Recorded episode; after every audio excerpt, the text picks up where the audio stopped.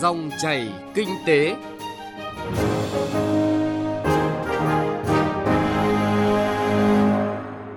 Các biên tập viên Hà Nho và Bá Toàn xin kính chào quý vị và các bạn. Mời quý vị và các bạn cùng theo dõi chương trình Dòng chảy kinh tế thứ năm ngày 25 tháng 6 năm 2020. Trong 20 phút của chương trình, chúng tôi sẽ chuyển tới quý vị những nội dung chính sau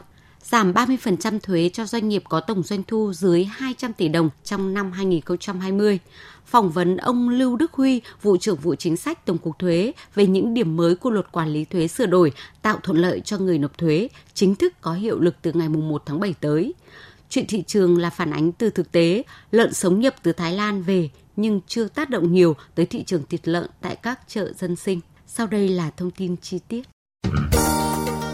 Bộ trưởng Bộ Lao động Thương binh và Xã hội Đào Ngọc Dung vừa gửi công điện tới Chủ tịch Ủy ban nhân dân các tỉnh thành phố trực thuộc trung ương đề nghị các địa phương hoàn thành chi gói hỗ trợ 62.000 tỷ đồng trong tháng 6 năm nay. Theo đó, các tỉnh thành cần đẩy mạnh triển khai công tác chi trả tiền hỗ trợ người lao động trong danh sách đã được ra soát, phê duyệt theo đúng quy định, nhất là người lao động không có giao kết hợp đồng lao động, người lao động tạm hoãn thực hiện hợp đồng lao động, nghỉ việc không hưởng lương và lao động bị chấm dứt hợp đồng lao động hợp đồng làm việc nhưng không đủ điều kiện hưởng trợ cấp thất nghiệp. Theo thông tin từ Ban Quản lý Khu Kinh tế Cửa khẩu Đồng Đăng, tỉnh Lạng Sơn, phía Ban Quản lý Khu Kinh tế Cửa khẩu Hữu Nghị Quan, Bằng Tường, Trung Quốc thông báo kể từ ngày 1 tháng 7 sắp tới, các phương tiện vận tải của Việt Nam nhập cảnh vào Trung Quốc thực hiện mua bảo hiểm phương tiện với giá là 86 tệ trên một xe trong 7 ngày tại tất cả các cửa khẩu. Về vấn đề này, Ban Quản lý Khu Kinh tế Cửa khẩu Lạng Sơn cho biết, việc mua bảo hiểm đối với phương tiện vận chuyển hàng hóa khi sang Trung Quốc là một trong những biện pháp để đề phòng rủi ro trong quá trình vận chuyển hàng hóa xuất nhập khẩu, nên thống nhất tăng cường công tác tuyên truyền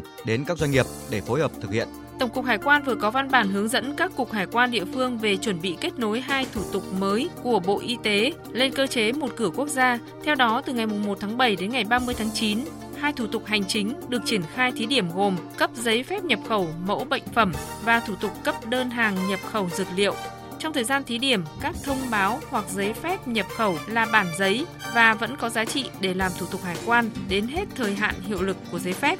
Từ ngày 1 tháng 10 năm 2020, tất cả doanh nghiệp, đơn vị, tổ chức thực hiện theo cơ chế một cửa quốc gia. Trường hợp cần thiết, Bộ Y tế vẫn cấp các thông báo giấy phép nhập khẩu là bản giấy và vẫn có giá trị để làm thủ tục hải quan đến hết thời hạn hiệu lực của giấy phép. Tỉnh Thái Bình vừa có nghị quyết ban hành quy định chính sách ưu đãi và hỗ trợ đầu tư trong khu kinh tế Thái Bình giai đoạn từ năm 2020 đến năm 2030. Theo đó, các doanh nghiệp có dự án đầu tư mới, đầu tư mở rộng trong khu kinh tế thuộc các nhóm ngành, nghề khuyến khích đầu tư của tỉnh sẽ được hưởng 6 tháng chính sách ưu đãi và hỗ trợ đầu tư như là chính sách ưu đãi về đất đai, hỗ trợ hạ tầng kỹ thuật đến chân hàng rào, hỗ trợ san lấp mặt bằng, hỗ trợ xây dựng hệ thống xử lý nước thải tập trung của khu công nghiệp, khu chế xuất, hỗ trợ đào tạo lao động và hỗ trợ thủ tục hành chính.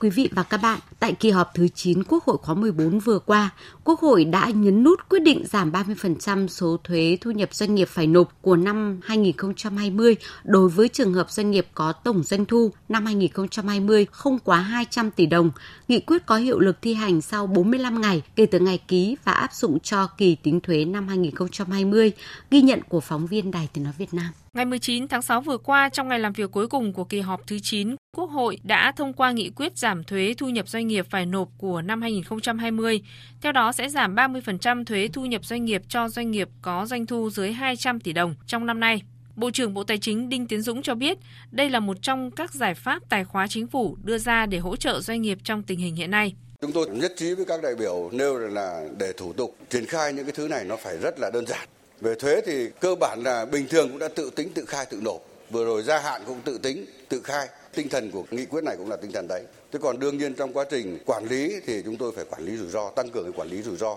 và cần thiết vẫn phải thanh tra kiểm tra chứ không phải là lúc này chúng ta dừng lại hết. Như vừa qua 5 tháng thanh tra kiểm tra thuế cũng tăng thu được 4 5 ngàn tỷ rồi. Cho nên là nói vậy thì nói, trước tình hình này chúng ta tạo điều kiện thuận lợi cho doanh nghiệp nhưng mà cái công tác thanh tra kiểm tra thì cũng cần thiết phải hạn chế nhưng mà cần thiết cũng phải tăng cường ghi nhận việc giảm 30% thuế cho doanh nghiệp có tổng doanh thu dưới 200 tỷ đồng của năm 2020, bà Nguyễn Thị Hương, Phó Giám đốc Công ty trách nhiệm hạn Thủ công Mỹ Nghệ ở Phú Xuyên, Hà Nội cho rằng, bên cạnh gói hỗ trợ theo quy mô của doanh nghiệp, chính phủ cần tập trung hỗ trợ cho các doanh nghiệp theo nhóm ngành có tiềm năng phát triển đang chịu ảnh hưởng nặng nề nhất của dịch COVID-19 sau dịch Covid thì thực ra rất là khó khăn, khó khăn vì đơn vị tôi là doanh nghiệp nhỏ ở làng nghề. Sau khi bị ảnh hưởng Covid thì chúng tôi rất là khó khăn, hàng thì chất đống. Ông Đặng Phương Anh, Chủ tịch Hội đồng thành viên Công ty Du lịch Sơn Hải nêu ý kiến, Bộ Tài chính và Ngân hàng Nhà nước nên cùng bàn bạc để có chính sách thuế, giãn, hoãn nợ, các gói tín dụng hỗ trợ cho các lĩnh vực như hàng không, du lịch, các dự án trọng điểm.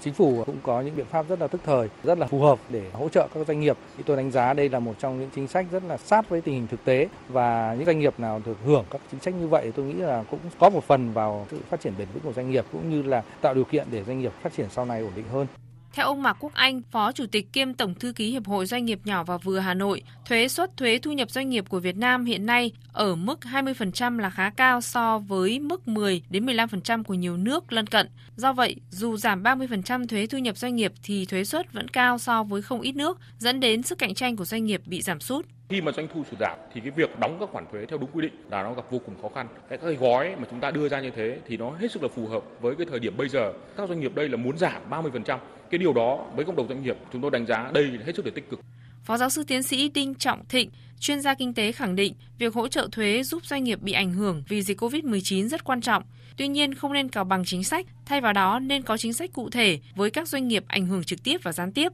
Giảm thuế 30% với các doanh nghiệp vừa và nhỏ ấy, có nghĩa đây là một khoản giúp cho các cái doanh nghiệp có được cái tích lũy lớn hơn, từ đó có thể có cái điều kiện về mặt tài chính để phục hồi và phát triển sau đại dịch. Theo các chuyên gia kinh tế, giảm 30% thuế thu nhập doanh nghiệp đã là nỗ lực rất lớn, nhưng do sức khỏe nhóm doanh nghiệp bị ảnh hưởng trực tiếp, đặc biệt là các doanh nghiệp nhỏ và siêu nhỏ rất yếu, cần nhiều thời gian hồi phục nên chính sách cần linh động hơn các nhóm khác.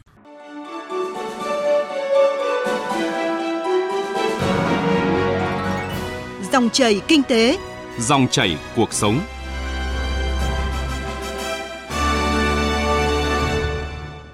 Quý vị và các bạn, Luật Quản lý thuế số 38/2019 Quốc hội 14, gọi tắt là Luật Quản lý thuế số 38, được Quốc hội thông qua và có hiệu lực từ ngày 1 tháng 7 năm nay với nhiều nội dung mới rất quan trọng như quyền của người nộp thuế được mở rộng, thời hạn quyết toán thuế kéo dài thêm một tháng, siết chặt quản lý thuế đối với giao dịch liên kết nhằm chống thất thu ngân sách, để người nộp thuế hiểu rõ về những điểm mới của luật quản lý thuế sửa đổi 2019, phóng viên Đài Tiếng Nói Việt Nam có cuộc trao đổi với ông Lưu Đức Huy, vụ trưởng vụ chính sách Tổng cục Thuế trước thời điểm luật quản lý thuế sửa đổi chính thức có hiệu lực từ ngày 1 tháng 7 năm nay. Thưa ông, ông có thể cho biết những cái điểm mới của luật quản lý thuế về nội dung quản lý các loại thuế, quản lý các khoản thu khác thuộc ngân sách như thế nào? Luật quản lý thuế được ban hành năm 2006 và trong à, quá trình à, thực hiện thì đã được sửa đổi bổ sung 3 lần.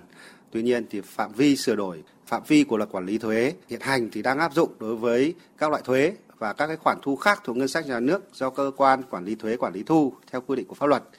Thì luật quản lý thuế số 38 kỳ này thay thế cho các luật quản lý thuế năm 2006 và các luật quản lý thuế sửa đổi bổ sung. Thì trong đó có bổ sung phạm vi là điều chỉnh thêm đối với khoản thu, các khoản thu khác thuộc ngân sách nhà nước mà không do cơ quan quản lý thuế quản lý thu, mà đã được các cơ quan có thẩm quyền ban hành, đang à, thực hiện theo quy định tại các văn bản quy phạm pháp luật mà các văn bản quy phạm pháp luật này thì mang tính chất chuyên ngành trong thời gian qua, chẳng hạn như tiền sử dụng khu vực biển để nhận chìm theo quy định của pháp luật về tài nguyên bảo vệ môi trường biển và hải đảo,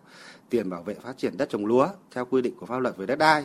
hoặc tiền thu từ tiền xử phạt hành chính theo quy định của pháp luật về xử phạt vi phạm hành chính. Nhưng mà trừ cái lĩnh vực thuế và hải quan vì đây là cái lĩnh vực mà thuộc các cái khoản thu khác thuộc ngân sách nhà nước do cơ quan quản lý thuế quản lý thu hoặc là tiền nộp ngân sách nhà nước theo quy định về pháp luật quản lý sử dụng tài sản công từ việc quản lý sử dụng khai thác tài sản công vào mục đích kinh doanh, cho thuê liên doanh liên kết sau khi thực hiện nghĩa vụ thuế, phí và lệ phí và các khoản thu khác theo quy định của pháp luật. Vâng, tại điều 16 của luật quản lý thuế sửa đổi thì quy định rõ những quyền của người nộp thuế. Vậy xin ông cho biết là quy định này có gì mới so với luật hiện hành không ạ? Luật quản lý thuế hiện hành thì cũng đã có cái quy định về quyền của người nộp thuế là có 10 quyền. Thì à, điều 16 của luật quản lý thuế số 38 thì đã bổ sung thêm một số quyền cho người nộp thuế, chẳng hạn như một là bổ sung nội dung người nộp thuế không bị xử lý vi phạm về thuế, không tính tiền chậm nộp thuế đối với trường hợp do người nộp thuế thực hiện theo các văn bản hướng dẫn và quyết định xử lý của cơ quan thuế, cơ quan nhà nước có thẩm quyền liên quan đến nội dung xác định nghĩa vụ thuế của người nộp thuế.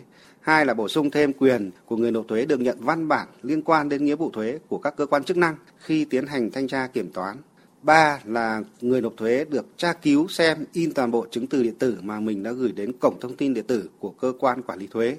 Và bốn là được sử dụng chứng từ điện tử trong giao dịch với cơ quan quản lý thuế và các cơ quan tổ chức có liên quan. Thì các nội dung bổ sung thêm này nhằm tạo điều kiện cho người nộp thuế trong việc thực hiện nghĩa vụ của mình, đảm bảo các quyền trong giao dịch điện tử và đồng thời cũng nâng cao vai trò trách nhiệm của cơ quan thuế, cơ quan nhà nước có thẩm quyền khi thực thi công vụ. Thưa ông, luật quản lý thuế sửa đổi thì đã quy định các hành vi bị nghiêm cấm trong quản lý thuế. Xin ông cho biết hành vi bị cấm trong quản lý thuế là gì ạ? Luật quản lý thuế hiện hành thì cũng đã có quy định một số các hành vi bị cấm. Tuy nhiên thì cũng quy định giải rác ở các điều ở trong luật như là cấm sử dụng mã số thuế của người nộp thuế, rồi chiếm dụng hoặc là sử dụng trái phép tiền thuế, vân vân. Và để được rõ ràng, công khai và thực hiện nghiêm minh các quy định của pháp luật thì luật quản lý thuế số 38 kỳ này thì đã quy định tại một điều riêng là quy định về những hành vi bị cấm trong quản lý thuế để đảm bảo nguyên tắc đã được quy định tại các nội dung quản lý thuế nêu trên. Thì các hành vi bị cấm tại điều 6 của luật quản lý thuế số 38 bao gồm một là cấm thông đồng móc nối bao che giữa người nộp thuế và công chức quản lý thuế, cơ quan quản lý thuế để chuyển giá trốn thuế. Hai là gây phiền hà, sách nhiễu đối với người nộp thuế. Ba là lợi dụng để chiếm đoạt hoặc sử dụng trái phép tiền thuế 4 là cố tình không kê khai hoặc kê khai thuế không đầy đủ kịp thời, chính xác về số tiền thuế phải nộp. 5 là cản trở công chức quản lý thuế thi hành công vụ. 6 là sử dụng mã số thuế của người nộp thuế khác để thực hiện hành vi vi phạm pháp luật hoặc cho người khác sử dụng mã số thuế của mình không đúng quy định của pháp luật. 7 là bán hàng hóa, cung cấp dịch vụ không xuất hóa đơn theo quy định của pháp luật, sử dụng hóa đơn không hợp pháp và sử dụng không hợp pháp hóa đơn và 8 là làm sai lệch sử dụng sai mục đích, truy cập trái phép, phá hủy hệ thống thông tin người nộp thuế. Vâng, liên quan đến công tác quản lý nợ thuế thì luật quản lý thuế số 38 có quy định mới về trường hợp người nộp thuế được khoanh nợ tiền thuế. Xin ông cho biết cụ thể về quy định này. Về nội dung khoanh nợ thì đây là cái nội dung mới so với cả luật quản lý thuế hiện hành. Theo đó thì đối với các đối tượng là người nộp thuế đã chết hoặc được pháp luật coi là đã chết, mất tích, mất năng lực hành vi dân sự người nộp thuế bỏ địa chỉ kinh doanh đã đăng ký với cơ quan đăng ký kinh doanh, doanh nghiệp chờ giải thể, doanh nghiệp mất khả năng thanh toán, cơ quan đăng ký kinh doanh đã thu hồi giấy chứng nhận đăng ký kinh doanh thì được khoanh nợ thuế. Quy định này sẽ khắc phục được bất cập phát sinh nợ ảo khi nợ trên phạt chậm nộp cao thì dẫn đến nợ động lớn không có khả năng thu hồi. Đồng thời, luật số 38 cũng quy định rõ về thẩm quyền khoanh nợ tiền thuế, tiền chậm nộp, phân cấp cho thủ trưởng cơ quan quản lý thuế, rồi bổ sung quy định thời điểm không tính tiền chậm nộp đối với các trường hợp được khoanh nợ. Về nội dung xóa nợ thì điều 85 của luật quản lý thuế số 38 có quy định xóa nợ đối với ba đối tượng.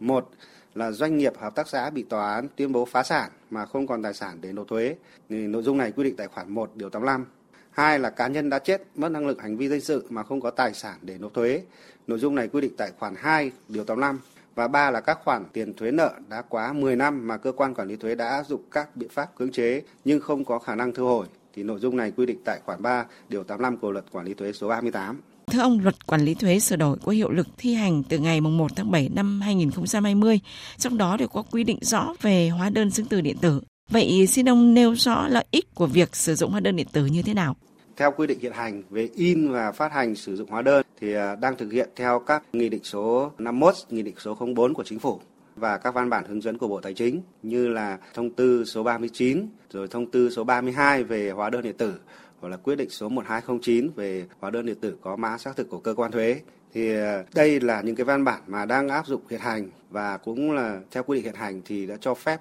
doanh nghiệp được sử dụng hóa đơn và sử dụng đồng thời cả hóa đơn giấy hoặc là hóa đơn điện tử như vậy thì hiện tại giờ thì chúng ta vẫn đang áp dụng chủ yếu là hóa đơn giấy và chỉ có một số ít doanh nghiệp thì mới sử dụng hóa đơn điện tử. Thì tuy nhiên thì qua cái thực hiện hóa đơn điện tử theo quy định hiện hành trong thời gian qua thì cho thấy là áp dụng hóa đơn điện tử cũng rất là thuận tiện. Thứ nhất là đã giảm cái thời gian làm thủ tục hành chính của doanh nghiệp và cả của cơ quan thuế, rồi giảm chi phí cho doanh nghiệp và khắc phục những tình trạng làm giả hóa đơn hoặc là khắc phục việc gian lận về hóa đơn và giảm chi phí lợi ích cho toàn xã hội và thực tế quy định hiện hành về hóa đơn thì cũng không còn phù hợp với bối cảnh thứ nhất là giờ điện tử hóa trong cuộc cách mạng công nghiệp 4.0 rồi à, triển khai các thủ tục hành chính về điện tử. Cho nên vì vậy trong luật quản lý thuế số 38 kỳ này đã bổ sung hẳn một chương về hóa đơn chứng từ điện tử để khắc phục những cái việc sử dụng về hóa đơn giấy và sẽ nâng cao cái tính cạnh tranh của toàn nền kinh tế, góp phần quản lý thuế hiện đại và đồng thời cũng tạo ra được một cái cơ sở dữ liệu về hóa đơn để góp phần cái thực hiện là chính phủ điện tử rồi cơ quan thuế điện tử cùng đồng bộ với cả các ngành khác. Vâng, à, xin trân trọng cảm ơn ông ạ. Quý vị và các bạn vừa nghe nội dung cuộc trao đổi của phóng viên Đài Tiếng Nói Việt Nam với ông Lưu Đức Huy, Vụ trưởng Vụ Chính sách Tổng cục Thuế về những điểm mới cần lưu ý khi luật quản lý thuế sửa đổi chính thức có hiệu lực từ ngày 1 tháng 7 năm nay.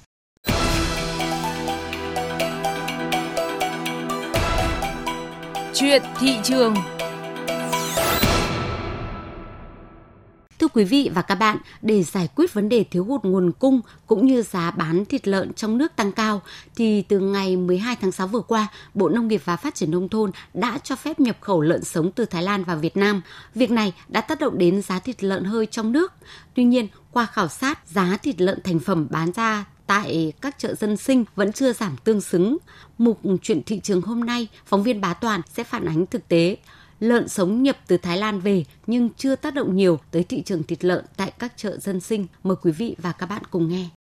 Theo khảo sát của phóng viên, giá lợn hơi ở một số tỉnh không những không giảm mà còn tăng nhẹ, phổ biến ở mức 86.000 đến 90.000 đồng một kg tại miền Bắc, 84.000 đến 88.000 đồng một kg tại miền Nam. Thịt lợn thành phẩm phổ biến ở mức 140.000 đến 170.000 đồng một kg tùy chủng loại thịt và địa phương. Tại các chợ dân sinh, giá thịt lợn dao động nhẹ, tuy nhiên giá vẫn ở mức cao do hiện lượng lợn nhập khẩu chưa về nhiều. Theo bà Trần Thu Trang, tiểu thương chợ dân sinh tại Hà Nội, giá lợn hơi chưa giảm nhiều nên giá bán lẻ không có nhiều thay đổi. Cùng với đó, sức mua giảm mạnh nên lượng lợn về chợ cũng giảm so với trước khi dịch bệnh xảy ra. Giá lợn hơi là giảm được mấy ngày nó lên. Giờ người ta đi chợ cứ mấy lạng mấy lạng một. Ngày xưa nhà mổ 5 con mà bây giờ chỉ dám mổ một con. Giảm đi rất nhiều luôn bởi vì hàng nó đắt quá không bán được. Theo nhiều chuyên gia, giá nhập của doanh nghiệp từ Thái Lan về đến trại cách ly hiện quanh mức 75.000 đồng một kg, nhưng qua nhiều khâu vận chuyển và phân phối, giá lợn hơi tại lò mổ vẫn không thể giảm mạnh. Do đó, giá thịt lợn ở các chợ dân sinh dường như chưa có sự thay đổi. Là những người tiêu dùng, chị Nguyễn Thị Hạnh và Trần Mai Hương ở Hà Nội cho biết. Tôi đi chợ thì cái giá không hề giảm. Đối với người dân chúng tôi thì là ăn thịt lợn là chủ yếu, bữa chính trong gia đình có thay đổi cá trứng nhưng mà nó cũng chỉ là thay đổi thôi chứ còn thức ăn chính vẫn là thịt lợn. Nên tôi muốn có cái kiến nghị là làm thế nào để giá giảm bớt đi cho đời sống của chúng tôi đỡ vất vả hơn thấy thịt lợn về nhập khẩu nhưng mà giá cả thì vẫn rất là cao chứ chưa thấy hạ nhiệt giảm ấy. Thịt lợn bây giờ là vẫn đang chiếm là bữa ăn chính của gia đình. Cứ giá thế này thì không phù hợp gia đình chúng tôi. Việc giá thịt lợn chưa có nhiều biến động sau chính sách nhập khẩu lợn sống, chuyên gia thương mại Vũ Vinh Phú cho rằng qua mỗi khâu giá lợn sẽ tăng từ 3 đến 5 giá, dù giá gốc ban đầu rẻ nhưng nếu qua nhiều khâu trung gian đến tay người tiêu dùng, giá thịt lợn vẫn sẽ ở mức cao. Trong ngắn hạn, giá thịt lợn khó giảm mạnh thêm bởi nguồn thịt lợn nhập từ Thái Lan về lâu dài không dễ dàng lợn của Thái Lan về đến rẻ hơn, thịt lợn của Việt Nam thì như thế là cũng mừng. Nhưng mà tôi nghe tín hiệu là bên Thái Lan lợn cũng không còn nhiều và khả năng người ta cũng tăng giá bởi vì Trung Quốc với Việt Nam bắt đầu mua lợn họ rất nhiều. Thế thì bài toán này thì theo tôi là đây là vấn đề nguồn bổ sung thôi, chứ không phải là chính, mà vấn đề là phải tăng cường tái đàn những cái chỗ mà không còn dịch, rồi giải quyết các vấn đề về hệ thống phân phối, rồi nhập thêm thịt lạnh tất cả về đồng bộ trong vấn đề thịt lợn thì mới giải quyết được bài toán. Cái chính là bây giờ phải nắm chắc tình hình là ở trong dân, trong các trang trại, lợn của chúng ta có bao nhiêu và tổ chức giết mổ và đưa thẳng vào hệ thống bán lẻ. Chứ nếu không, qua ba, bốn khâu trung gian thì giá cả vẫn lên. Về lâu về dài phải tổ chức đi thẳng từ chăn nuôi đến khâu giết mổ và đi thẳng đến bán lẻ. Qua nhiều khâu trung gian bán buôn thương lái thì rất gay. Thịt lợn là một trong những loại thực phẩm thiết yếu quan trọng trong bữa ăn hàng ngày.